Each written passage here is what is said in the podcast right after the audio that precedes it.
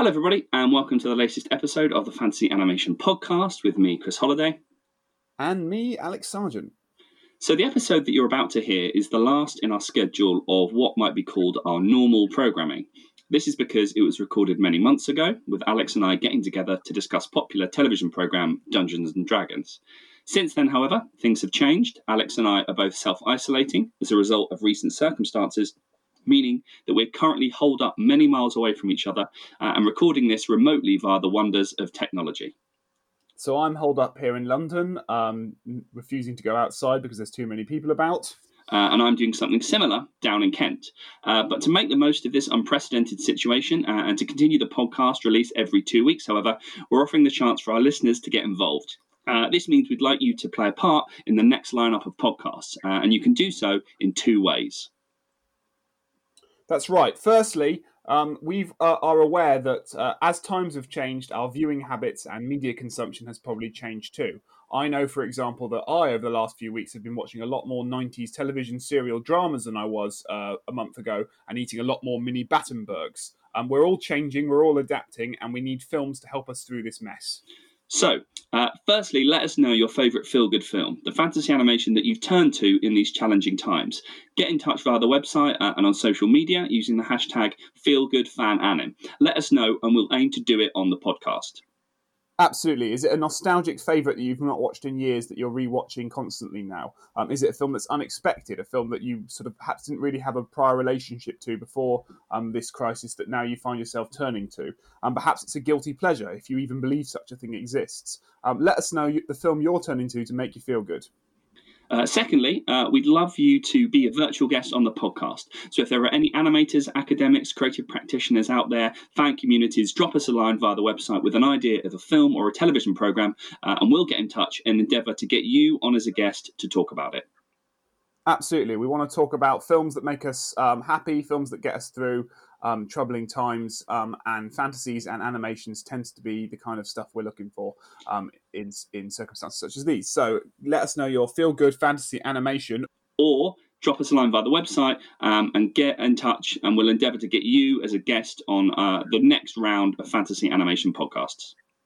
So you can get in contact via the normal social media streams. Um, our Twitter handle is fananim research, F A N A N I M research. Um, the same for Instagram, which is now live. You're going to hear me at the end of this episode say it doesn't exist yet. I am lying. Um, Instagram is live, shiny, and ready to use, as well as on Facebook and also, of course, through our website, fantasy-animation.org. Or you can get onto social media and use the hashtag FeelGoodFanAnim. FeelGoodFanAnim. Uh, let us know your favorite or your feel good fantasy animation, hashtag feel good fan anim, uh, and we'll do it as an episode on the podcast. But for now, enjoy the show. Hey, look! A Dungeons and Dragons ride! Wow, neat! Give me a break. I don't like this! Whoa! What's happening? Fear not, ranger, barbarian, magician, thief, cavalier, and acrobat. Hello, listeners, and welcome back to another episode of the Fantasy Animation Podcast, your fortnightly guide to all things animated, dragon-related, and um, and dungeony. Particularly with this episode. That's a very specific introduction that relates to only well, not to only this episode, but I think we've been dungeony in the past. Have we, we have. We well, we we have. What's been our most dungeony episode up Oh. until this point? Yes, a new feature of the podcast. uh, I don't. Well, if you'd have asked me it before this episode, Yes. I, I don't know what I would have said. Sure. But after this episode, I'll say this one. Tweet us our most dungeony episode Yeah, yeah, at sure. Fan Anim Research, F A N A N I M Research. Apparently, I, I do mess it up if I do it at the beginning, but at the Mm. end, I'm smooth as you like. Alex, what's the podcast for this week? This episode, we are doing the uh, television series Dungeons and Dragons, released between the years uh, 1983 and 1985, originally broadcast on CBS in America, as Yep. well as um, syndicated and, st- and shown all around the world. I think it was shown on Saturday morning kids television here in the UK, at least that's where I remember it from. Um, so, a nostalgic trip to the past for some of us. Um, and a perhaps completely new uh, introduction for others, and I'm looking particularly at Chris when I Yeah, say that. as the only other person in this room, it's nice to be back in a room with just you to do, do a podcast. Always, it's, uh, uh, it's better this way, isn't Yeah, it? You know, um, um, we, we have to be on our best behaviour when there's other people. Yeah, around. this is true. Um, yes, I'd never. I'd obviously I'd heard of Dungeons and Dragons as a as a as a game, and ultimately it's this kind of big franchise now, this multimedia, transmedia franchise. But I'd I was not familiar with the with the program itself, so I watched it online on YouTube. Um, watched it online. What I found interesting was that the suggestions. I've now watched this, and maybe I were a list of programs that I were familiar with um, BraveStarr, He Man. um, so now my, the algorithms are working overtime because it's now suggesting things that are kind of connected to this to this program. But I'd never never seen Dungeons and Dragons the the series. Um, Had you heard of this particular series? no, I'd not heard of this particular series, and, and doing a bit of reading about it. Um, uh, its connection to Marvel. When I was watching the program, it come up with Marvel Productions. Um, and was animated by a, a Japanese animation company who I was familiar with, um, the uh, kind of Toei animation company, but I wasn't familiar with the program per se. But as I started to watch it, uh, the contributors, so particularly the voice artists, were names that I was from. This is I don't know whether this was one of their first kind of gigs, but certainly looking at the cast list, there are now actors and actresses and voice performers that have gone on to to The Simpsons or gone on to do kind of. Um, uh, Nickelodeon. Pro- so I'm I am interested in in the program. It was a hard. I'm not going to pretend it was an easy watch. It was a hard watch. Um, but uh, and there were 27 episodes in total, so 13 in the first series, eight in the second. Um, I think six. Yeah, it got cancelled Six halfway through the slash- final third. But six slash seven. So there's this missing final episode. so There's a bit of mythology around it beyond the themes of the, the program itself. So a bit of mythology around this missing last episode, and the script is, I believe, available online.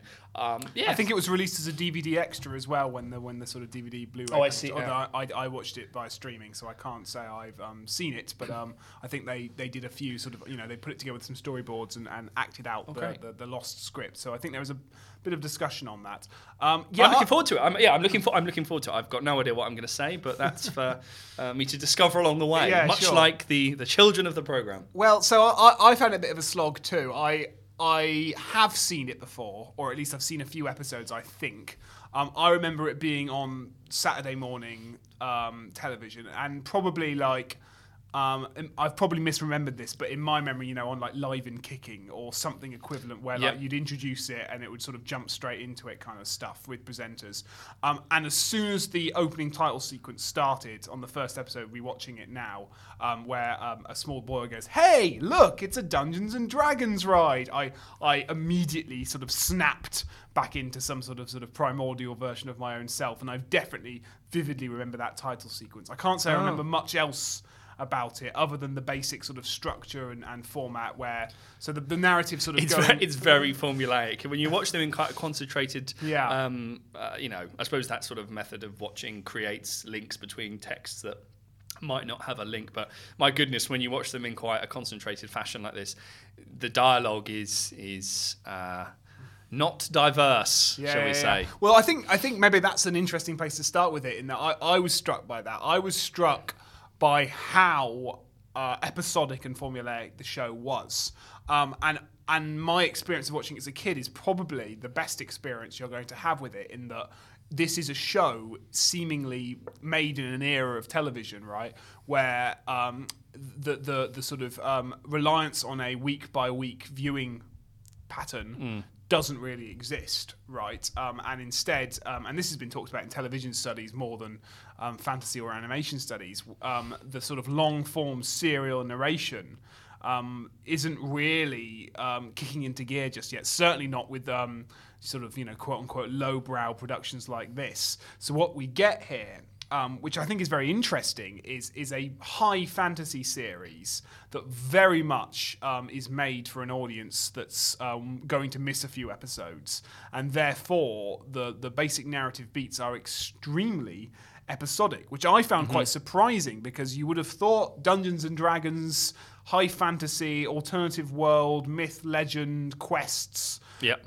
um, what you would get is this great big, almost incomprehensible uh, narrative feature, yeah. Um, but what we get instead is something that's very easy to digest. In fact, there's no sort of opening episode, there's no pilot, there's no um, origin story. The origin story is told every week in that opening 30 Yeah. second title sequence, and then we just in jump into basically monster of the week format. Yeah, no, the the the opening title, as I said, I, it's interesting to me because when you watch the program from the first episode, it feels like it's you're joining something in the middle, and actually that's something that remains consistent. The fact that there is no sort of quote unquote establishing hmm. shot to get you into to kind of what's happening. So the title sequence does something that I've never really seen title sequences do before. Is that it it is the it is the title sequence, but also the pre-credit sequence, hmm. whilst while also being the blurb on the back of the Yeah. the book or the DVD or something like that. So you ha- you can join the program at any episode and understand what's going on because the first episode might as well have been the middle of season two. Yeah. Yeah, I- absolutely, absolutely. I was expecting the episode. So the the title sequence in in about 30 40 seconds it goes it tells you the basic sort of narrative parameters you're dealing with, which is there's a bunch of um, kids ranging from I suspect the oldest is supposed to be about sort of what 14, 13, Yeah, something I'd like go- that, yeah. to down to about sort of 10, I would suggest. Yeah. Um, so it's a sort of group of of, of you know uh, you know uh, uh, young High school, I think high school to, Yeah. high school to middle school, I think would be the American sort of definition of it. Yep. They go on a Dungeons and Dragons ride. It's somehow magical or cursed. They get zapped into the realm of, of Dungeons and Dragons. Um, they meet the Dungeon Master, who is this sort of slightly Yoda-ish. Slightly Yoda-ish, yeah, yeah, yeah, my figure, goodness. yeah, all right. He is one poorly constructed sentence away from being a character in a Star Wars movie. um, who is their sort of guide through the realm, um, and they are on a quest to try and find a way back home. Uh, and on the quest, they have to battle against Venger, the force of evil, um, and the, all other kinds of monsters and, and uh, antagonists that exist within the realm at the same time. So Yes. that's sort of set up in the first 30, Yeah. 40 seconds. And then what you Of get every episode. Of every episode, yes. Literally, basically what I just said is said in the first sort of, you know. Yeah. Um, and then what you get is um, each episode is sort of the you know problem of the week episodes. Um, so there's not really any overarching narrative other than that. What there is instead is you know um, they walk into a particular um, land and discover a problem and help solve it and then go on their way. So um, it sets up a structure that can be re- repeated throughout. Yeah. So the characters themselves, and I think this was the first sort of couple of notes that I had um, where I was trying to pull in different animation influences. The first note I had was just very Scooby Doo. So in the way that so you have Hank, and what I like about the characters as well is that they are sort of blank canvases. There is no because there is no backstory their identity in the program is the identity that they have, and so there's no sort of uh, and and there's no sort of disjuncture I think between what they used to be and what they now are. So when these characters get zapped, as you say, through the ride into the world of Dungeons and Dragons, they are immediately allocated roles by the dungeon master that is then again repeated as part of the title sequence. So you have Hank, who is a ranger, um, who uses this sort of like bow and arrow with a with a glowing bow and arrow with with um, um, destructive arrows. You have Eric, who is probably my my most favorite character, the Cavalier, because because he is the most sarcastic, the more sardonic. He gets a lot more sarcastic, um, and actually as the series goes on and the, into the the third series, um, and so I think he's probably my favourite. He he is also the one that there's a couple of moments in episodes where he looks at the camera, which is very strange. He's funny. Um, he doesn't really like being in this world, and he's often the one that has to be talked round. He's very much the sort of Edmund of, of this world um, from Lion the Witch the Wardrobe. The sort of you know the, the character that doesn't quite buy into the, Yeah, the yeah. sense of adventure. or the bind to the fantasy. just wants yes, or just wants to go home, All the and time. and he's quite sort of curmudgeonly in his approach to Yep. it. Yeah. Uh, you have uh, And he's Duff- the Cavalier, which is a Yes. sort of um, he has a sort of uh, a shield and a sword and so much a kind of classical medieval knight sort of. Thing. But it's interesting, uh, just looking online at descriptions of him that suggest that he's a spoiled child. Like, again, there's, you don't really get much of their backstory, so you don't get that sort of jarring. You get hints. You, I suppose you get hints when they are suggesting the things that they miss about the world. Mm-hmm. And there's a, a couple of episodes where they're foraging for food, and he shows his disgust that he's, you know, he's not used to that kind of cuisine. Um, Diana, who's an acrobat, um, who is, uh, I guess, the the gymnast of the group, and a lot of her. Um, heroic moments come from her athleticism and her physicality. and we're going to have to talk quite a bit about the racial problems surrounding Diana's character She in is- terms of she is dressed quite uh, obviously as a sort of Amazonian Yes, kind of is. warrior woman. She adopts- Thing- and, and is African American. Yeah, but there's something interesting around. Maybe we'll get on to talk about Well, it- magical Negroes, the kind of magical Negro archetype. That there is a certain sort of degree of unknowable exoticism, other, or certainly the way that she's othered. Um, yes, uh, yes, well, we will talk about that. Uh, my second favorite character, Presto, who is this daft uh, magician who can't get a spell right. yeah, um, and, he's his sort of a spells are- nerdy figure, isn't he? yeah, his Um, his spells are grating to the ear because he, you know what's coming. He just rhymes this little rhyme thing, and then the wrong thing comes out. But he gets again, he gets funny. More on Presto as well later. Um, we have Sheila, the thief, who has a sort of invisible um, Mm-hmm. cloak, um, almost sort of very much what's the Fantastic Four um, Invisible Woman from that Yeah, kind of Harry Potter. The- yes, that too. Yeah, sure. But isn't she? Isn't the, the big thing about her is that she's never really? All the others are called magician, acrobat. Uh, she is never really called thief. She is just called Sheila. So in Yes. the program, she's never called the thing that she's She- always. she's identified as the thief in um, The title in the title sequence. Yeah, but, but after, then she's just that, called no, Sheila. She's not. Yeah, you're right. Um, and then we have a couple of others. So we have Bobby, the the a barbarian, who I think is the youngest. yes, and, and. I believe the younger brother of Sheila as well. That's sort of hinted at at various points. Yes, that yes. Towards the end of the, the series, yes, that's yes. made quite clear. Yeah, um, and then you have, I suppose, the other, uh, or you know, the the, the, the two other characters that are the main ones are the Dungeon Master and Venger. You have Uni, who's this unicorn. Um, Yeah, the who- obligatory co- comedy sort of unicorn masquerading. Yeah, exactly. Well, he, he, as we talked about this in the previous podcast, the fact that a lot of animals in animation just end up being dogs. So it's a unicorn that might as well be a dog. Yes. It's like the horse in Tangled or whatever. It might as well be a dog. Yeah. Um, so you have Uni, who's this, who, who is interesting as a character. Um, because the character is always there, but the voice, so it doesn't have a voice, but Frank Welker, who is uh, a voice artist, um, and we'll talk about voice voice artistry, um, is known particularly for sort of sound effects and worked on Scooby Doo and things like this. So it's got quite a, he's quite a prominent voice artist. Okay. Uh, but it's really Dungeon Master, who is this, as you said, this Yoda-esque figure who speaks in riddles and rhymes. So and- every, every episode, he'll say something invariably in about the first three minutes. About minute three minutes thirty-three, will say something like, um, "You need to travel over here, and the answer you're seeking will be found in a mirror that you cannot see through," or something sort of yeah. equally uh, uh, cryptic, or something like that. And then just disappears. And then disappears, and then by about about minute eighteen, it all becomes clear what he meant. Yeah. Um, uh, although there are nuggets, and, and, and I think more in the second series than the first. And, I, and I, what interests me actually is the discrepancy between the series. He becomes a character that gets a little bit more mm to him, and so Mm-hmm. there's a couple of lines of dialogue as the last episode, uh, the last lines of an episode that hint at something was his fault or something he is connected to other characters in a particular kind of way um, and then Venger so Venger is really the primary antagonist Yes, the- a sort of great big gargoyle, evil monster, um, plotting Dark Lord, kind of, you Yeah. know, again, fleshed out a little bit more in the later episodes, but certainly at the beginning, a very kind of generic stock. voiced by a big star. Big, Yeah? big star. Optimus Prime, big star. Okay, So we'll talk about uh, yeah. As I said, the voice artistry in this in this program is one of the most interesting things um, for me, and certainly given that the program himself, uh, program itself, sorry. And s- given that the program itself is from this period of children's television and, and sort of, I wouldn't say a rebirth, but we're moving towards in the 80s, that sort of late 80s rebirth, if you like, in inverted commas, of, of animation. Um, you have a lot of decent Transformers, um, all the yeah, Brave stuff, all the programs. I mean, He Man, you get a lot of stuff in the 80s. So, um, yeah, we, sh- we can talk about that. Uh, any other little characters? I mean, there's, there's old demons and. Yeah, and then you'll have you know the bits inevitable and- sort of monsters of the week that will pop up and, and, and engage with all these things. Yeah. But usually, Venger's behind it all. Uh, Yep. You think someone else is actually the villain, but it turns out it's Venger.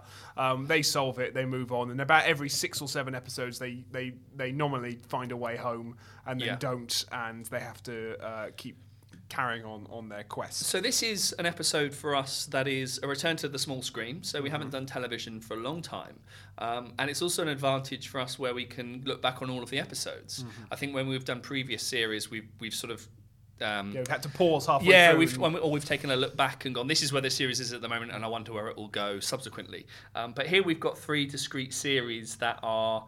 Um, that we can look at that are readily available online. So if you, if you, or you know, to, to buy. So if you're interested in the series, you should you should watch it because it is in, it is interesting. And in, in terms of authorship, you have the same, um, pretty much the same directorial team.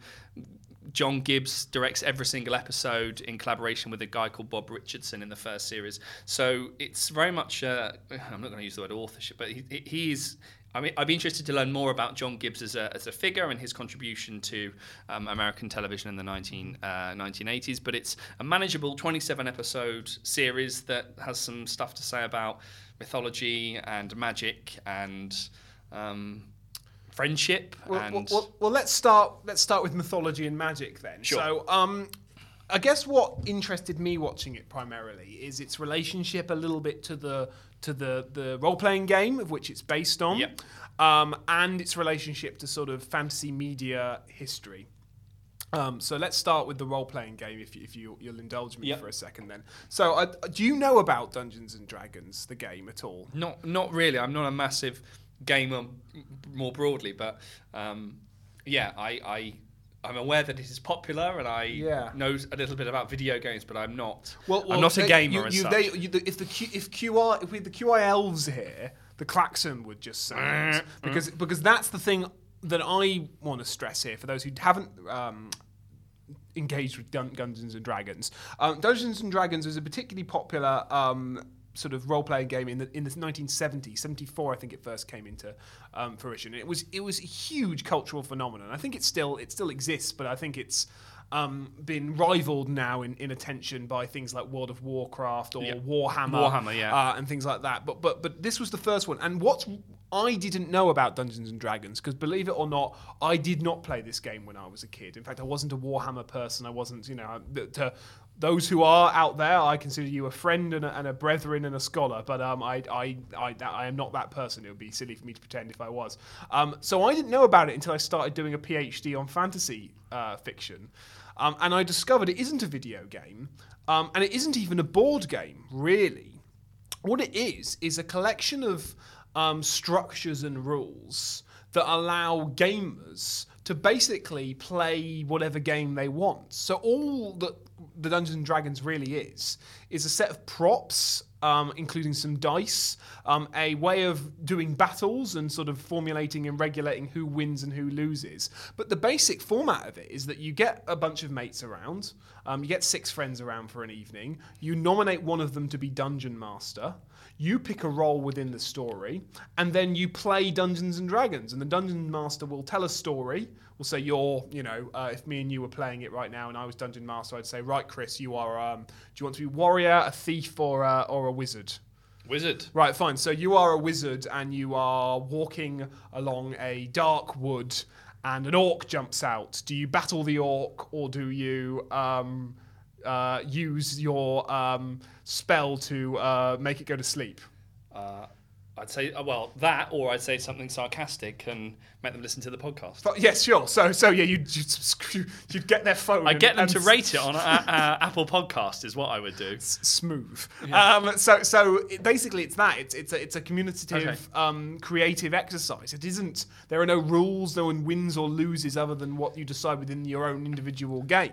So this is rife for you know questions of world building more broadly, and, and both as a as a game and how we play with props. There's a lot of writing on fictional worlds mm-hmm. that talks about children and imagination and building worlds from props and fictional worlds have their own props within them and mm-hmm. characters part of, part of the way that fictional worlds read as realistic is that within them they have characters who build fictional worlds. Mm. Um, whose knowledge of a world will be um, partial or incomplete or uh, whatever. So writing around fictional worlds is all about yeah imagination and how we build props, and it seems like Dungeons and Dragons is part of that. You have loose structures, and there's a world that you build There around. not really a world. That's the thing. It's it's it's you know. I But you build a world at- stock in the monsters. act of doing it. Yes, the dungeon master builds the world. Interesting. The individual dungeon master in, in a friendship group would build the world, and the, the players would would participate in that world building. Hmm. Um, and actually, I, I was I when I found out about this, and I, I've played one game of Dungeons and Dragons in my life because. Um, a friend of mine, while I was doing the the PhD, um, set up a game for me so I could sort of experience it. Um, and um, it was it was exactly this sort of collaborative, creative exercise. So it's an interesting thing to try and adapt because there isn't really anything to adapt. It's just this sort of concept of of playing along or role playing. Um, and when uh, sort of it- it's been done as a film in the sort of early noughties, disastrously so, and, and all this sort of, they just try and sort of replace it with some sort of generic, you know, world building um, stories, high fantasy narrative. So in a way, what they do here in the TV series is try to replicate that almost in its its sort of DNA. And what you get right is two things are adapted quite well. One is the almost messiness of the world building, Yep. and that I still, having watched 27 episodes of this, I still have no idea the geography, No, no, the no. the sense of scale, the sense of base, any kind of formal detail about this world that we're living in. Um, and it ref- and it reflects the sort of dynamic between player and dungeon master. Dungeon master knows all. Dungeon master sets everything up. All that Yeah. kind of stuff. And the final thing it does is it, it creates that kind of um, schism between the role you're playing, warrior, acrobat, Yep. wizard, and the the sort of flesh and blood human going on at the same time. Um, and there's a lot of interesting things we could talk about in terms of the relationship between the role they are playing, these char- these characters in the world. So you know, Hank the ranger, Eric the cavalier, Diane the acrobat, um, and and who they are really. Because for some of them, I would argue, Hank the Ranger, that kind of works. Because what Hank is, is in this role, he seems to be the sort of alpha male of the group. He's the natural leader of the group. He's, he's Fred. He's Fred from Scooby He, Doo. he is Fred from Scooby Doo, absolutely. He is Fred from Scooby Doo. So him playing the sort of um, strong, you know, masculine, uh, that sort of. His, his role is a reflection of who he is in their group already. Yes. Eric, however, isn't a cavalier.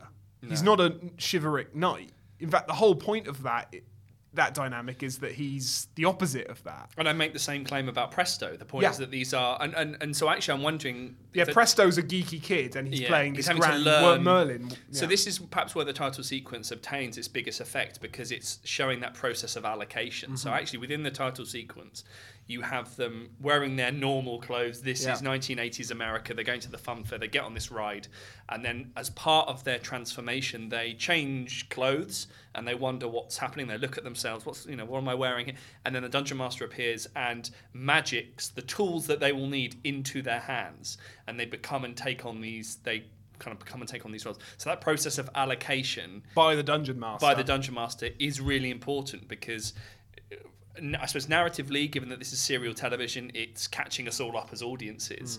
But it seems like what you're saying is that it's also calling back to the or a sort of pure form of the game. It's it's it's it's almost a ludic impulse, isn't it? It's the, it's the game they are all having to play in Yeah. this world. You will play the role of this. You will play the role of that. Yeah. Um, and that's exactly how that's that's if anything, if Dungeons and Dragons is anything, it's that. It's choosing to play which role. Well, this is, you know, given that this is a, an adaptation, if we or a, a, a dramatization of a, Sure. of a game, um, this is obviously as well before the, an arrival of open world video games, where video games themselves are built on the rules of a particular, or the fictional logic of a game that you then go in and explore, and maps, and we've talked about this previously, maps, the role of map and, and map, map making.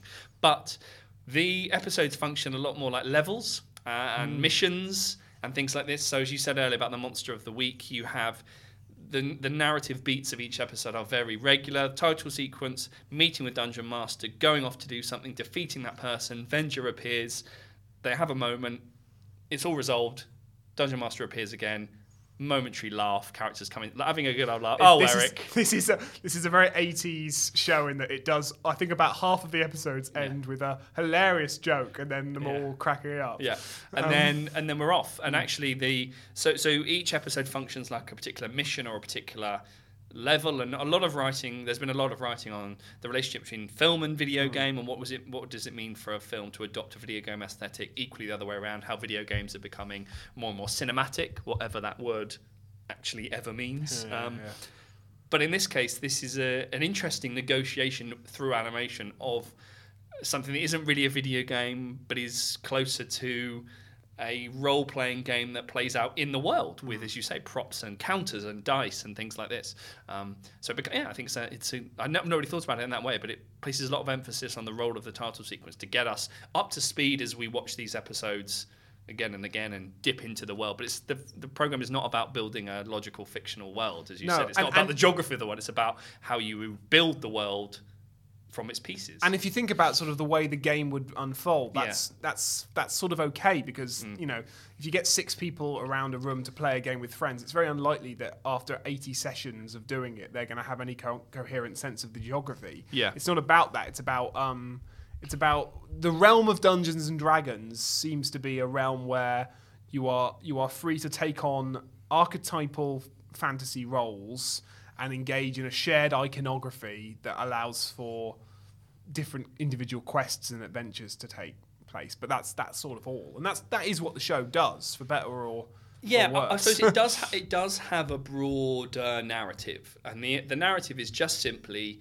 these characters that want to get home. But what's Hmm. what you know? They want to get back to America in the 19, in 1983. Yes. but what I guess what is striking about the program is that they do do that at various points, Hmm. but they choose not to to do it. They so there are a couple of episodes um, in the first in the first series where they have the chance, or they are already at home, and they have a chance to go through a particular portal, and they go back home, and they are standing right by where they disappeared. happens quite a lot actually. I think it probably happens a good six to twelve times throughout the whole series. So we're talking about you know a quarter to a third of the episodes Yeah. has a moment where they can either see the world or they manage to come back home, but for some reason or another they can't stay or they have Yeah. to go back. So there's an episode in the first series, um, episode 11, called The Box, Mm-hmm. which is um, about a box that, or, a chest that at various points, if you put it on, a, on the ground, it opens up a portal to somewhere. Um, and the end of the episode is that they have gone back home. They, they use that to go through the portal and they are now back um, standing on the banks of the river before they went into this, this ride.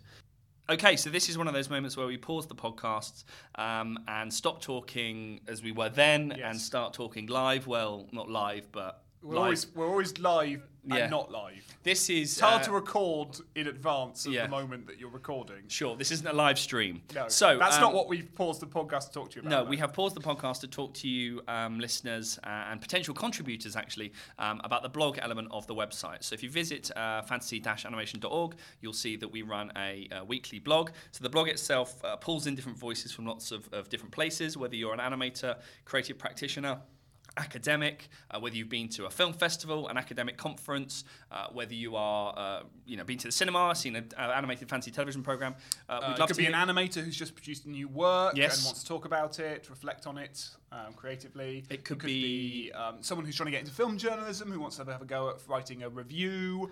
Um, you could just be a fan and love a particular uh, uh, subject matter, and you'd always want to talk about it. Yeah, we've had a lot of people kind of get in contact via the website. Um, we have a little comments function, so if you send a little message to us um, with your potential idea, then we'll have a Yeah. conversation about commissioning in it. There's a tab, isn't there, at the top that says something like "Contact Us" Yes. and, and submit form. Click So you that. can contact us, uh, and also you can follow us on social media. So give us an at on Facebook, send us a message.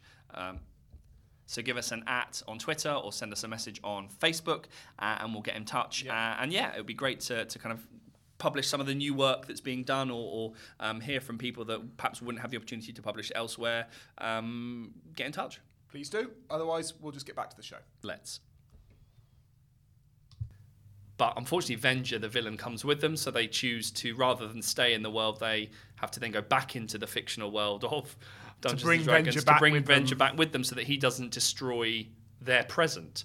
And so there are moments where they do have to play out that sort of right. Well, I need to embrace the fantasy, and they choose not to. So it, that's that's There's another one earlier on before that, actually, episode six, um, Beauty and the Bog, Bog Beast, yes. where Eric, our favourite, is turned into sort of a sort of you know a bog beast. a bog beast. Yes. So, you know, you can work out what that is. Um, and again, they're offered the choice whether Yeah. he will, they will go back, or and he'll stay a bog beast forever, or so there's a sort of more which is more important to you, your identity or your um, your sense of home. And there- there's a lot and of your friends. Yeah, because yeah. Mhm. He he they decide they have they or they miss the chance to go home because they decide. To, to kind of be together as a team, and Yeah. actually a lot of the episodes are about that. One one might go missing, one of the characters might go missing or get captured or turn into something else, and then they have to work as a team, or they split up and and work in parallel teams. But that's they always kind of come together at the end. So there's that resolution. But There's also like there's also a sort of thematic of going home or or getting home through the right way. So there's quite a few episodes where they're offered like you know some sort of dark magic or Ah, yes. or, or or a way of getting home that will be the wrong way of doing it.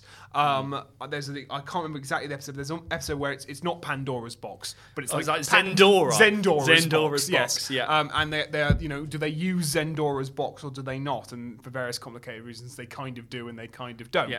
Um, and then there's a there's a sort of very striking episode um, towards the end of series two called the Dragon's Graveyard. Yes. Um, where they they they, they contemplate. They decide that the only way they're ever going to get home is if they kill Venger. Yeah. If they um, if they de- finally defeat their this evil uh, force who keeps sort of getting in their way for whatever reason. So they they they decide to sort of you know ignore everything else, ignore Dungeon Master, and plot to kill Venger. And there's this whole thematic about um, whether murdering even someone as evil as Venger. Um, is justifiable, which is a sort of really interesting, almost sort of Aristotelian um, meditation on ethics. So it's interesting. That. Well, this is and and this is why the second well the second series and the third series differ in lots of ways to the f- the first. The first is There's- almost unwatchable. Um, it, it, it, if if you are a 30 something uh, academic with not much time on their hands who needs to watch this thing for a podcast, it's Yes. pretty, it's pretty, a pretty um, tedious affair. Yes. Series two, things pick up a little So, bit. But I say. think the reason that the reason it picks up is but is, and I've been trying to think about this and and, and why, and I and I think the first series is about their relationship to not each other but to the various monsters. So a lot of the episodes are about you know, and, and you can kind of go through through the episodes, and they must do this. So they must destroy um, uh, something called the Beholder. They must. Um, Cap- they're captured by a sorcerer called Kelek. They're captured by Warduke. They must defeat a bog beast uh, and, the, and visit the river that runs upside down, or the heart of the dragon, or the circle of power. Um, or lots the of things of things. on the Garden of Zinn. um, so there's lots of, uh, and, and so actually, what the first series is, it's just 13 episodes of them trying to um, engage with a particular monster and kind of. There's not really much of them learning the rules of the world. They're just in it, and Well, they. this is it. Is it's sort of world building, but it's not really because it doesn't teach you any rules of the world. There aren't really rules No. in this world, other than basically whatever dungeon master says goes. But you Yeah. won't know what it means until it's happened anyway. So I wouldn't really worry about it it's kind too of much. re- yeah, that's the best way to build uh, fictional worlds, and that's retrospectively. yeah, yeah, dungeon master. Oh, could you know, do you don't learn much about No. anything, but but the, but I guess there, if there's not a world building, there's a world um, filling in or whatever. Yeah. You know, there's a there's a they're always in a different place, a different uh, region. So what I think is interesting about the first series then is that it it's it, or I would say I would say the first 10 11 episodes of the first series is that it's about their relationship to the creatures that they're discovering. And there's a kind of I wrote sort of the Ghibli. There's a Studio Ghibli quality to some of the monsters. Okay. They're quite um, I don't know. I, I don't, I don't know what I mean by that, but in the way that they're designed, often they take familiar objects, turtles, um, I don't know, and, and I, I blanked on all animals now, Yeah. but and then make them monstrous. But there's something I don't know. There's something very Ghibli-esque about some of the monsters. You know, pigs that are grotesque or something like this. Um, and then there's a moment. I think it's the twelfth episode of the first series, The Lost Children, where they meet other people. They meet other people, and from then on. The rest of that, so the last two episodes of that series, The Lost Children and Presto Spells Disaster, into series two and into series three are much more about their relationships to to each other. Um, we learn more about uh, there are hints about their relationship to Venger. There's one episode I think in the second series where Venger lets them off. He lets them off and walks away, and he's like, "Next time I'll get you." So the first series is about their relationship to the monster of the week, the dragon turtle, the slime beast, Who is usually working with Venger or Venger's or a controlling them disciple, secretly? yes, yeah, yeah. oh, yeah. Um, and then suddenly, in this, at the end of the first series, and then I think it's into the second, into the second series. Certainly, the beginning of the second series, you you meet cu- characters that are that by the end of the episode get turned back into their human form. You meet a queen who is a human. You meet a warrior who is, you know. Um, cast to live in a certain way but then gets transformed back into human and you get more i felt like you get more human characters and suddenly it was about them their relationships in a different way so The, the, I guess the, the, the, the, role of the children shifts somewhat. And in the first series, they're the sort of adventurers, aren't they? Yeah. They are. You must. Well, they're you- playing the game. We They're need, the role we need you to the go and get this, do this, kick that, push that, knock that over, kill this thing. Yeah. That you know, they're, they're very much the doers. And then in Yeah. the second, they're much more sort of almost observers. Yeah. of And other dynamics Yeah. that are going on. You're right. Like they're often allies they meet who have got their own backstories that we learn about, and they are given a certain sort of resolution, and Yeah. they're, they're they're the catalysts of change, but they're not necessarily um, the the heroes. Yeah. Or that. Yeah. I mean, or they help. I don't know. Is it is it that they have more decisions to make because they are the experienced ones of this world? I've just put season series two. The script is better. I just feel like the, the- there's a lot of, um, or you get a bit more complexity. So the first series, as we said before, the, the beats are very generic and it is very formulaic. Right at the start of the second series, you get a character um, uh, in an episode that is called "The Girl Who Dreamed Tomorrow," which is about a girl called Terry who is lost within this game, if you like, the Dungeons and Dragons ride, um, and she can see the future. So suddenly we've got an instance where an episode starts to play you know, with its narrative. It's not just linear. It jumps forward, and you have a, a fantasy sequence where she dreams about high school and how she might kind of have a relationship um, with Bobby back at school, and then it jumps back again. So there's a bit of suddenly we've got a bit of narrative complexity that that is sorely missing or sorely lacking from the first 13 episodes. It's a very linear and very this happens and then this happens and this happens. Dungeon Master appears, done. Whereas actually, right at the start of the second series, we start to introduce a sort of there's a bit of play with narrative. What could we do? We could bring it. It's not the world that's being played with; it's the story within or, or the way that the, the the world is being articulated to us as viewers. We get a jump forward and a jump back. Um, and suddenly it gets a little bit more interesting. I thought, anyway. Yeah, no, I'd probably agree with that. I'd probably agree with that. Um, what about the animation? Chris?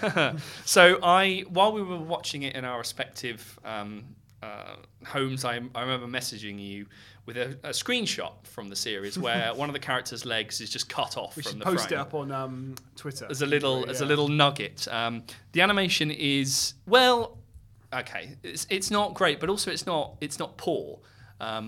It's not, and we've talked previously about different ways that or different forms and styles and aesthetics of animation. We've talked previously about limited animation and a kind of post-war modernist limited style um, largely popularized by a studio united productions of america upa um, reducing the frame rates. It's not really about realistic imagery. It's about suggestions of imagery or suggestions of place and space minimal backgrounds um, we've also talked previously again about anime and how anime can use limited backgrounds perhaps to connote movement.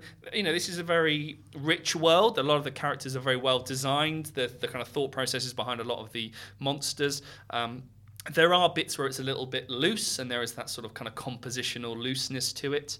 Um, but it's not limited in the same way as I guess animation scholars would use the term limited to describe a conscious kind of condensation or reduction um, of style. Um, it's also one of the things that it reminded me of was um, this process, uh, Syncro-Vox, that was kind of um, originated in the 50s, which is this method of using static images uh, with superimposing human talking lips onto these onto these um, cartoon drawings. There are moments where it, which is a cost-cutting exercise. You know, you can't, animate the mouths, which is one of the most still one of the most expensive. One, it's one of the most expensive things to do, but also it's one of the things that you judge the most as a spectator because you you're looking at the lips and you're watching people talk or animated characters talking. So that synchrony between sound, uh, between image and speech is really important. So it's not limited in the limited style of animation. It's not limited in the way that Syncro-Vox, this kind of post-war technique, um, short-lived post-war technique of just superimposing these humans' um, mouths onto cartoon characters. Um, but there are, I noticed a again, maybe this is just a function of watching it in such a condensed time, but repeated shots, um, repeated scenes in terms of the way the animation looks, um, certain cycles of movement where the background is not really. There's one instance uh, in the first series where I think a building rises or, or a tower rises from the ground and they've just moved. I can see they've just moved the film cell up. There's they've just it's, it's a very strange sort of I don't know. It's I mean it's in, it's interesting and it's it's um, but it's it's loose in it's loose in places. But maybe that's it's dated rather than a consciously limited style. Yeah, I, I sense that like there's there's two ways of addressing that because yeah, I mean, I'm glad you're here because basically all I have to say about the animation is I don't think it's very good. but I'm I'm conscious that saying that one, who cares what I think about the animation because we know we're not a review podcast. Um, so that's that in itself is is needs a bit of qualifying as to why we don't think it's very good. And I think you've articulated. Um, you know, it's, it, this isn't an expensive process, is it? It's, No. it's obviously there's quite a lot of cost cutting um, going on here. And the other thing is that like um, almost almost that implies that the animation ever needs to be a certain way mm-hmm. for it to be good, which again I sort of would bristle at. So I wonder if we can try and play, and I don't really have an answer to this straight away, so this might be the impossible question of the week, with what the animation therefore does to the to what we're talking about already, or does it take it off in a new direction? Is the fact that we're telling this sort of high fantasy world that we've already said doesn't really make sense in terms of you know the um, of um, um, typo, uh, topographical or, or, or topological sort of um, uh, relationships? It doesn't make sense in that regard, and the animation doesn't have the sort of I don't know lush uh, visual register that others might to to visualize this world. A lot of world building theories. I've taught myself into saying something now, so you don't have to answer the question just yet, Chris. Um, a lot of world building theories in film studies are very interested in the sort of affective um, potential of mise en scène. So they're, you know, if, you, if from um, you know the V.F. Perkins's famous article on um, Citizen Kane, uh, Where in the World, to uh, Tom Brown's article on Gone with the Wind and historical and spec- um, the Spectacular Vista, um, all these sort of theories of of uh, world building and spectacle often place a huge amount of emphasis on the power of cinema or visual media to represent a world in a single frame through lush visuals extreme wide uh, shots, all this kind of stuff. And um, I wonder if this is this, this because the show can't do that for whatever production values or anything like that, or chooses not to do that for whatever creative decisions they've made, what it does instead in terms of its world building. Um, Well, there's a. I think there's a scene. I mean, this is where I'm going to lapse into a bit of Star Wars now. Having having seen them, I can now reference them. Sure. Uh, is I think it's the third episode, and I've put this is this was my first note, third episode of the first season, where I put limited style, and actually that's the episode where trees are falling, but they just seem to move the cells down. They don't animate the process of falling or movement. They create the illusion of life by moving the material upon which the drawing is made. Right. So that was quite Sorry, interesting. say that again. So what, what do they move? So rather than animate frame by frame the image of a tree um, falling, Yes. they take the one drawing of the upright tree and just move it down. I see. Okay. so they're right, not. fine. So they're moving the material on which animation is. It'd be, it'd be like um, it would be like uh, getting a computer and putting up a picture of Buzz Lightyear, but then picking up your laptop and shaking it yeah, around. Okay. Okay. I'm moving Buzz. Buzz Lightyear's moving, yeah, but you're only moving the, the kind of process of Okay. upon which you're showing it. So um, that was my first note. I think watching the series that I thought, ah, okay, so this is a sense of limited style here.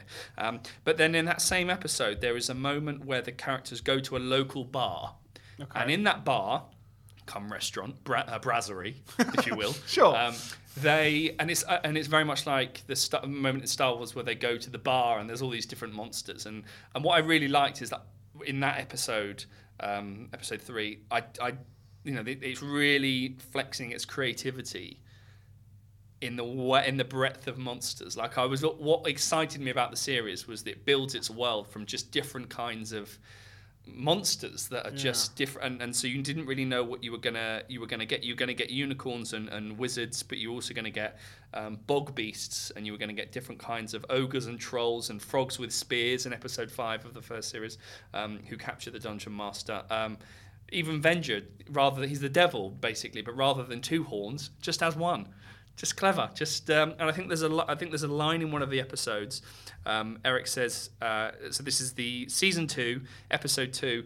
He says it's okay if you're into spells, and I was like, yep. That's true of the whole series. if, you're into spells, this is good. So I really liked that uh, uh, um, right at the start, third episode of the first series, where they're going to this bar and there's this.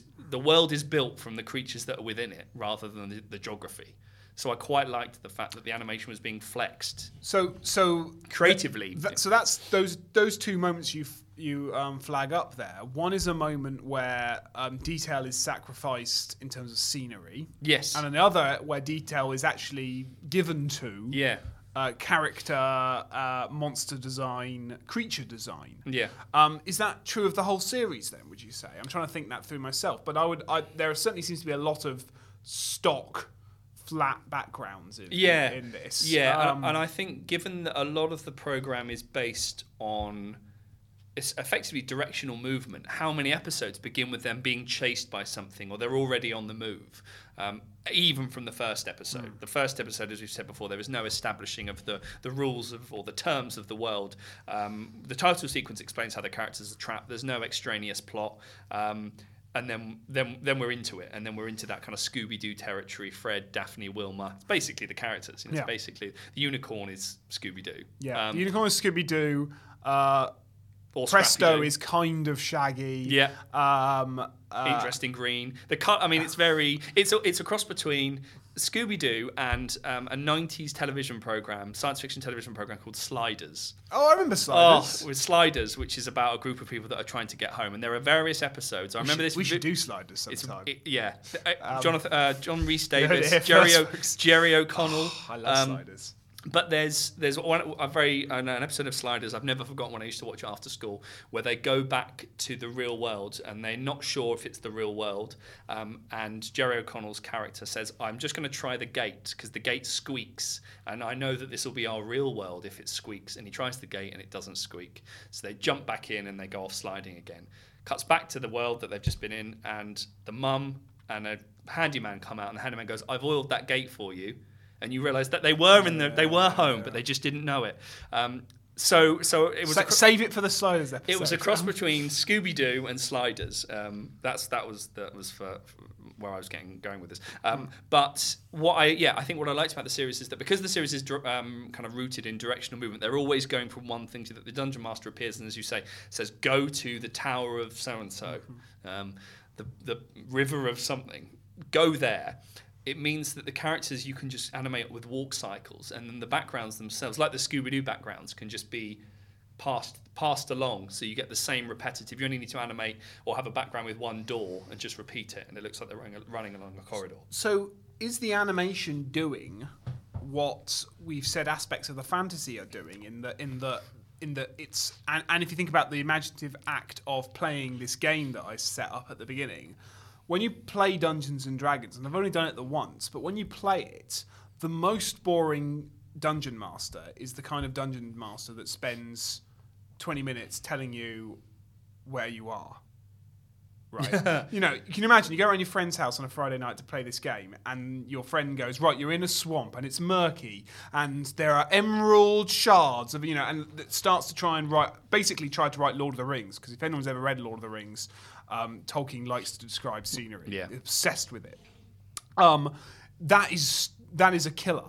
What you want is you're in a swamp, a goblin jumps out, off Yep. we go. Yep. What are you going to do? Let's let's let's get back to character. Let's get let's get back to playing. Let's get back to being, um, making choices, taking on roles, doing things. Well, actually, that's it. Um, and so Yeah, so yeah, yeah, if yeah. the fantasy's doing that, the animation's doing that. The animation invests the money, the creativity, the time in the characters, but not in not in the world. Yeah, Um, it's very it's very character centric, which is why why I think I'm I'm drawn to the element of design and the and the Hmm. different ways in which these characters are designed. What I really like is actually I think it's, it is the first episode where you have the characters once they're in the world. How do we get out of this world? How are we gonna you know return home? How are we gonna journey home? Um, and then you have the figure of Merlin, and then Merlin is revealed to be Venger. And I quite like the way that the film uh, the film and I quite like the way that the television program was sort of saying this is the traditional fantasy. But even Merlin is everything. Yeah, you're right. Everything is character centered. There's a lot of metamorphosis that happens with characters. Characters are.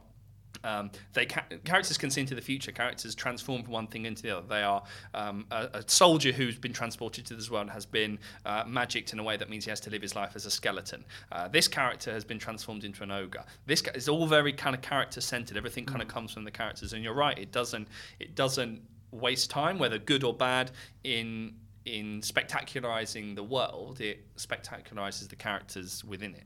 Yeah, and you're right. There are some sort of fun. I like. I liked the Merlin sort of twist. Yeah. Um, I like. I Spoiler: liked- Merlin is Venger. Merlin is Venger. I liked. I tell you what, one character I really kind of enjoyed on a design level Um, and I'm trying to bring up the name now. So what you're hearing is the tone that I put on when I look through a Wikipedia article. Oh, the Shadow Demon. Right. Oh, who's, the, who's the right hand, right hand. who's Venger's sort of right hand Yeah, man yeah. and definitely isn't Gollum. But Yeah. uh, but he's not really Gollum, but he has a certain Gollum-esque mannerism. But he's actually a, a shadow, is what he sounds like, a sort of silhouette. silhouette. And he's introduced a couple of episodes. Mm-hmm. It's about halfway through season one. Um, the Shadow Demon. He's sort of yeah, he's Venger's right hand man. And what he does is he lurks around in the world, spying on things, and then reporting back to Hmm. Venger. He's a shadow, so he sort of can disguise himself as other shadows Yeah. um, and then sort of fly back across the world, seemingly at lightning speed. Doesn't really to report, to yeah. report back to Venger in his castle about what they're all up to, um, uh, which is quite a useful device because Venger doesn't. Re- he's quite a static character. He sort of appeal. He, Yeah. usually appears in the final three minutes to zap rays. At Actually, because his ongoing narrative is that he wants the weapons. Yes. Doesn't he? he wants the weapons from the. that's the- right. If he gets the weapons, he can destroy, Yeah. enslave, Okay.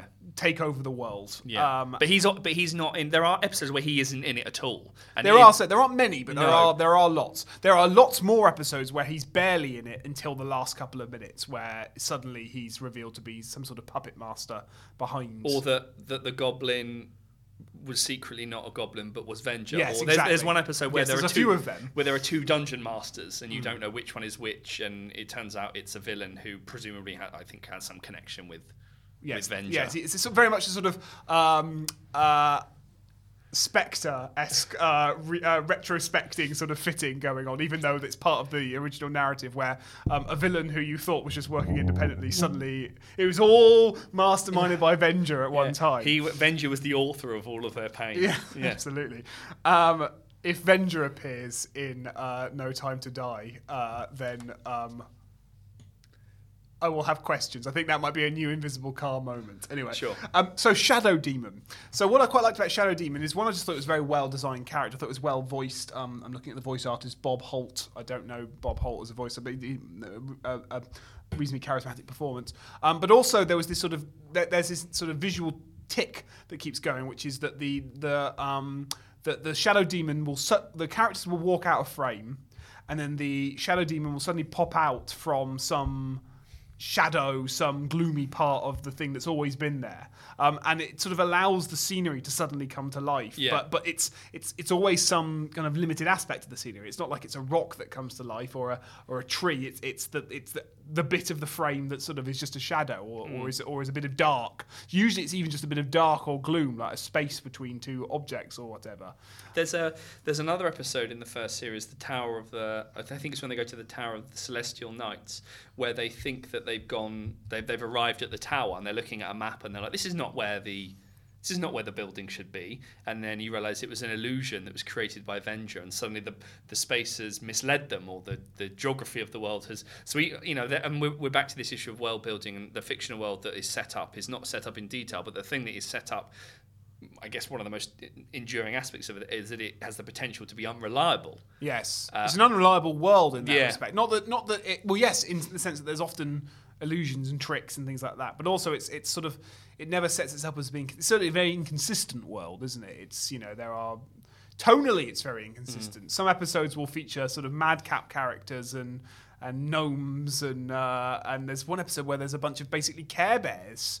Um, like, So this is yeah. I'm I'm looking at this is episode. you, look at me like I'm glad you said that. Alex. 'cause, Well, uh, there's a couple of reasons why I'm glad you um, mentioned that. So that's the that's episode 12. I know we're jumping around a little bit, but episode 12 again, the lost children. So this is where the the um, the children encounter a group of lost children that are that look like children, but they're in fact super old. And there are two, well, there are three things that are interesting about this episode. One is that there is, I think it's the first instance of a point of view shot, and you get these a couple, couple of times where there's a, where, and it's often Eric actually, Eric, a point of view shot.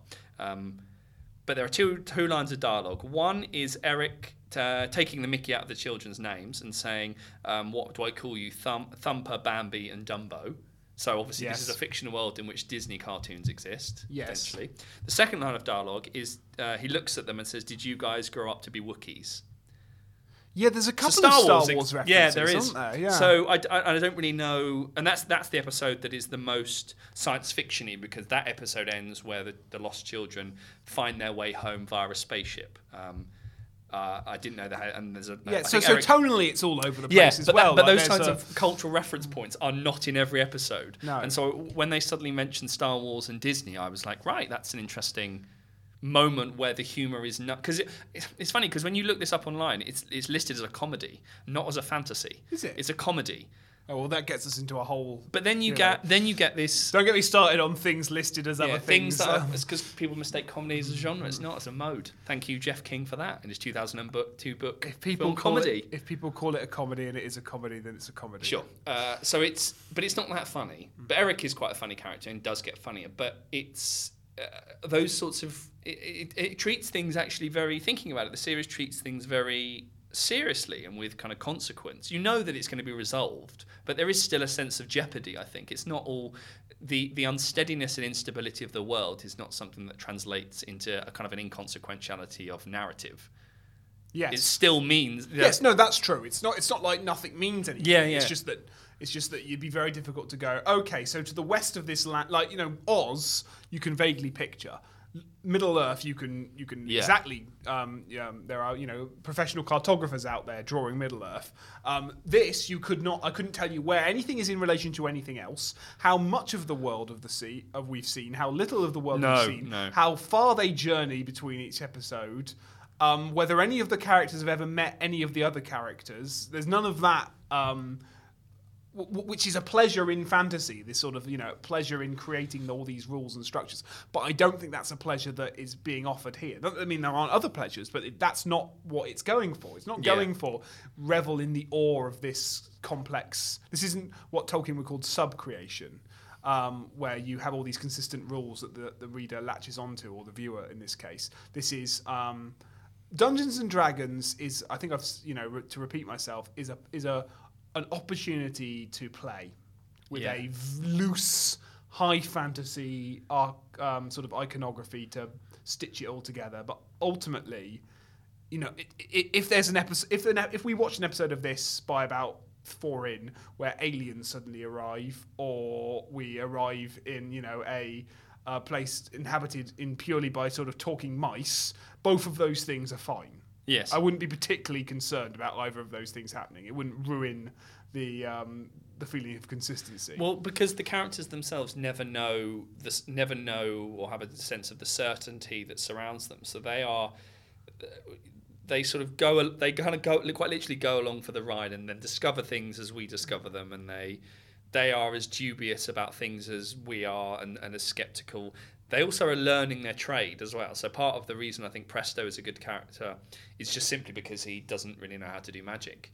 And so they are tr- they, the, the the fact that they are playing roles is never lost never not lost on us as spectators because the characters themselves are kind of coming to terms with this um, with this world. I mean i would say that moving into the second series there's in, in addition to the narrative play and complexity that i think is at work right from the start. Um, you have the first episode where they find an old car from their fairground ride as a reminder of the, but actually it gets a lot more kind of complex. Um, there are moments of to tie in with Terry's ability to see the future um, in the Girl Who Dreamed Tomorrow episode.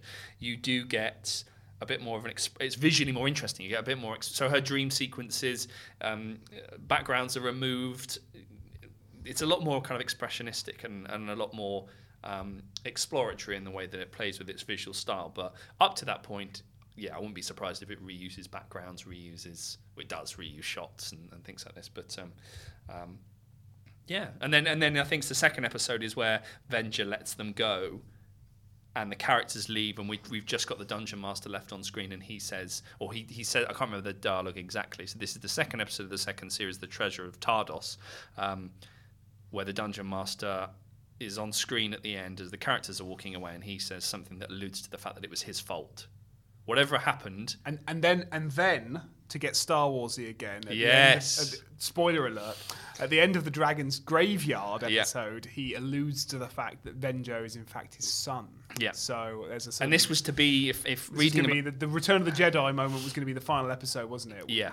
And this was going to be where it, um, Dungeon Master was revealed to be the father of Avenger. And Venger was going to somehow be redeemed, and um, yeah. and but uh, we'll, we'll, but we'll never know. Um, I mean, I, yeah, I mean, I, I do think up until that point, and moving, I think moving into the, I think it's the first episode of series three, the dungeon at the heart of, so the dungeon at the heart of Dawn.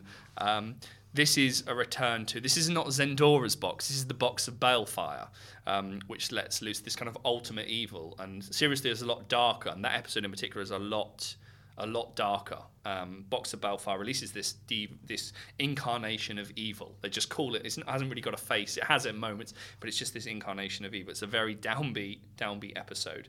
Um, and suddenly the program shifts a little bit to focus a little bit more on.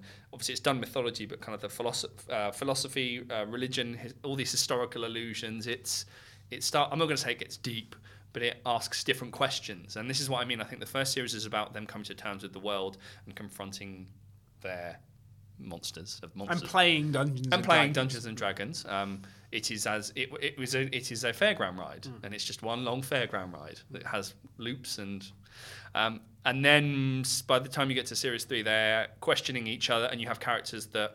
Um, not fall out, but I think there's an episode. I think it's in uh, maybe it's in season two where where Hank betrays them. I think that's season two, maybe Yeah, but but doesn't. But, but does. doesn't. But but they, they start to get into a little bit of kind of Yeah. characters, the relationships between each other. Yeah, they do. Um, they do. Rather That's than the, it becomes a little bit more character based in the second Yeah. series, doesn't it? um, yeah. So you know, I think it's. It, I mean, it still maintains the the structure, and some of the episode titles are fall into that Citadel of Shadow, Cave of the Fairy Dragons, the Winds. It, it's very formulaic and very generic, but within that has it does evolve and does and does change over the twenty seven episodes. I think we're we're we're probably uh, just about out of time. I think maybe as a way of wrapping up, um, and I haven't asked him in advance to do this. I've just thought of it right now. So Oh, this is time for my impossible question. Oh, good. Like you know, as a way of wrapping up, but also sort of to to take the discussion a bit more specifically. Is there a particular episode that we haven't mentioned that you would say is your favourite, or one Yes, that, that has a particularly interesting thing you'd like to talk about, either just um, because you liked it, or because of animation, or because of fantasy, or um, I anything? I do have a favourite episode, and as I just frantically look through my notes, I think my favourite episode is probably I think it's probably either the the box. So towards the end of the first series, um, yeah, about this this box that they can move in various moments and put it put it in parts of the world, and because I think it was you know the way that it, it opens out the fictional world, I thought was quite um, was quite good. Um, I think maybe episode nine of the first series, Quest, Quest of the Skeleton Warrior, um, or maybe the Dev- the Dragon's Graveyard from from number two. There's, I enjoy I enjoyed a lot of the first season episodes more because I remember. Oh, the- you did prefer the first season? simply because that because I was each episode deals with like a different monster and it was kind of all over the place. Um, um, but uh, or or I would say uh, so I would say yeah either the box. So that's as I said, ele- episode eleven of the first se- uh, series, episode nine of the first series, question uh, quested the skeleton warrior. Um, or episode uh, 20 overall, so um, episode 7 of the second series, The Dragon's Graveyard. What about you? Um, yeah, I like the Dragon's Graveyard, but we've mentioned that, so I'll I'll pick a few others. Um, they're mainly from season two, though. I liked, Ah. Um, and that's interesting that you preferred season one because I thought you were going to hate season one um, because I'm the fantasy guy supposedly, and you you don't like um, you don't like quests, you like. Um, you like drawings. Uh, Sure, sure, Um, that's basically how this works, isn't it? Um, Yeah. But, but so I, I found that sort of perfunctory monster of the week stuff a little bit a little bit grating. But I have Because seen it's very Scoo- I that's why I like Scooby Dooey. That's what I like. Yes, I, but uh, yeah, I did. I have seen a lot of that in my time, and I've seen a lot of. I've seen a lot of very bad high fantasy. Um, and, and actually, early 1980s is uh, a decade rife with bad high fantasy because, for various industrial reasons, um, Hollywood and TV broadcasting companies and any kind of um, multimedia conglomerate are pumping out this kind of stuff for about five years till they decide it doesn't really make any money. So this is the era of Conan the Barbarian in cinemas and, and Willow and um, uh, lots and lots of things that we could bore you about and probably will in future episodes. So Yeah. I, I won't do it. But they won't be boring when we talk but, about but them perhaps, then. but perhaps my tolerance of rubbish high fantasy um, is is quite low these days because I've seen. I feel like I've wasted a, a, far too many days of my life watching that already. So maybe season two struck me for those reasons. So I liked I liked Dragon's, Dragon's Graveyard, but I also liked the episode before it, The Last Illusion. Okay, which is this episode where, pre- in fact, there's a recurring thing throughout season two where, where where each character Yeah. at one point gets some sort of either love interest Hmm. or fraternal interest or you know uh, platonic in some a new character is introduced that might have a lasting bond. See, I think then it's ripped two. away. That, see, that's a series two thing. Yes, Because, it is a series yeah, two thing, and this is Presto's episode. Yeah. So what happens here is there is a, a sort of sorceress character who Oh, is yeah, Varla. Called um, Varla. Yes, who's, Varla, who's sort of sorry. Presto's, who could be a sort of companion for Presto, but it's revealed that she's sort of been cursed by guess who, Venger, to sort of do evil spells for him, and and she could get them home, but if she gets them home, she might suffer a terrible consequence and all this kind of stuff. So I, I quite like that. I Yeah. thought that was a, a fun. I thought um, that was a kind of interestingly tragic character. Yeah, there are a few that pop up characters that are cursed. That's the word I've been looking for. That are cursed to live in certain ways, and that's why I think the second series. I think the story, the stories are better though. I enjoyed the first. Is that the characters, they they are now the old hands, and they can help these characters go back home without having to go back home themselves. Um, And the final one I liked was uh, Day of the Dun- uh, Dungeon Master, which where Eric, our faith, becomes Dungeon Master, be- Master because dun- basically it's Bruce Almighty, but uh, Yeah. but in Dungeons and Dragons. So Bruce, it's Bruce. So Dungeons and Dungeon Master decides inexplicably just to let Eric be Dungeon Master Yeah. for a bit. playing, it's playing, And it's play, role and playing. play. But what's interesting is he can't do it very well, which it, I th- probably echoes a lot of conversations that had were having in Dungeons and Dragons parties around the you know Europe and the United States at the time. But also um, the whole thing Dungeons and Dragons stresses to him is this idea of consistency, which is interesting given what we've talked about in terms of the world. So he makes this comment about like, careful now, Eric. You can you can make a spring appear here, Oh, yeah, and yeah. you can drink, but that will create a desert somewhere, Somewhere else. else, yeah. And the sort of balance between uh, all these things that there are consequences to your actions, despite the fact you can do anything, which I think is a was an interesting sort of slightly meta textual riff on. Well, I- as I said, going I do think Eric's Eric's probably my favourite character because he he's the one that makes these references to Star Wars, Wookiees, and Bambi, and Thumper, and Dumber, and all that. Um, and there are moments where he looks at the camera. He is resistant to a lot of the things that happen in the in the world.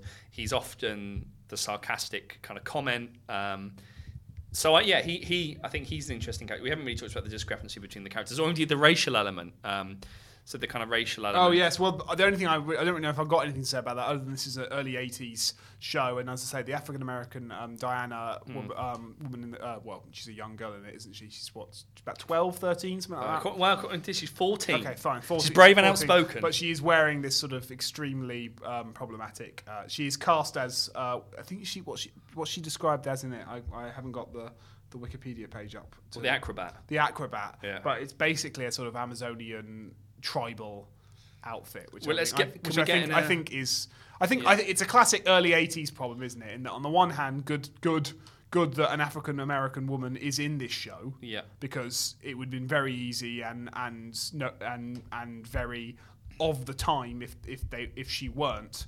But you know, you take with one hand, you give away with take away with another, and that Mm. and that she's very much coded as that. Um, Well, I mean, I was um, thinking of um, certainly in the visuals. if we're know. if we're you know connecting if we do our obligatory Bond reference. This is two years before Grace Jones in um, uh, A View to a Kill.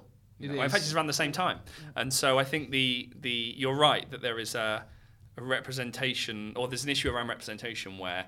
uh, I wouldn't say that Diana is necessarily othered, but her cos- her costume is very the as you costume say, others. Is ve- I he's think. very It's not in the dialogue, but it's No. in the visuals. um, is very kind of problematic in the way that she said that she's sort of dressed in these a- animal skins or there's Yeah. fur and things like this.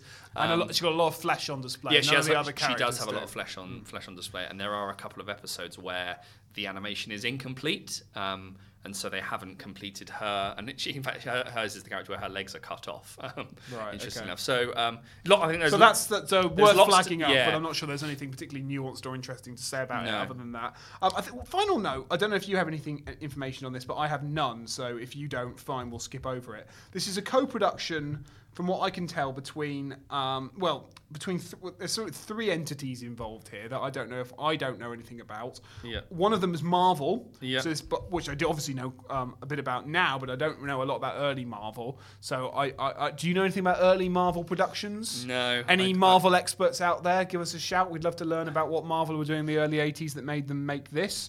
Um, but the other two, perhaps, we could talk about. Uh, well, the other one we could talk about is this is actually produced by a Japanese Yeah.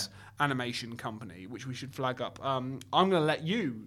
Uh, take it away from here because this will involve me pronouncing things, um, and we've learned from the past this always leads badly. So, you, Yes. you- do you know anything about this company or? Um, No, I mean, I'm, I'm, I'm having done a little bit of, of reading about it and, and how, as you say, it was this kind of co-production between Marvel um, and then the Japanese animation um, I don't, I don't, they did- didn't produce it, but they did a lot of the animation. They were sort of Yes. outsourced. They yeah, so they they did the animation, then it was hosted, as you said, on on kind of CBS. Um, and so yeah, I mean, to, uh, Toei them as a production guy, and I'm probably um, pronouncing this entirely wrong. Um, is a, a Jap- yeah, kind of a Japanese. Um, company who uh, I think have focused more on television than feature films though I could be though I could be wrong um, and it seems like they have a lot of they they focus a lot more on kind of fantasy and, and, and science fiction. Yeah. I'm certainly not an expert on um, on Japanese, so I'd love to hear people's Yeah, I've Thoughts I'm, on Toei I'm looking through their um, I'm looking through their IMDb page. It's quite interesting actually. It's Sailor got- Moon. It's but it's also got quite a long history in that. Yes, it's got things like Dra- Sailor Moon, Digimon. yeah. Well, Dragon Dragon Ball is one of the um, I guess one of the most famous Japanese animated. Mm. But I'm, I'm also looking. Um, you know, they've also got things like uh, there's a there's a. Uh, I'll cut some of this in a second. Um, in their earlier sort of eras, there's something called Gulliver's Travels Beyond the Moon, Jack and go. the Witch, The World of Hans Christian Andersen. So there's some in this, this is sort of right back to the 60s, 70s. We know nothing about this company. So um, listeners out there who are more informed, um, what are they called? To- to- Toei? Toei. I know. I've, I, Is I that, know what, it's is that what we'll go with? T. O E I.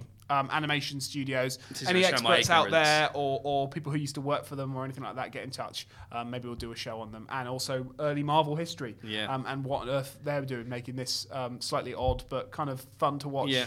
Uh, or revisit, in my case, uh, TV show. I only have one. My final thing, as I mentioned right at the start, was going to be on on uh, voices. So Venger is voiced by uh, Peter Cullen, who, as I mentioned, is um, uh, was the voice of Optimus Prime and has done several several kind of television programs and and voices for.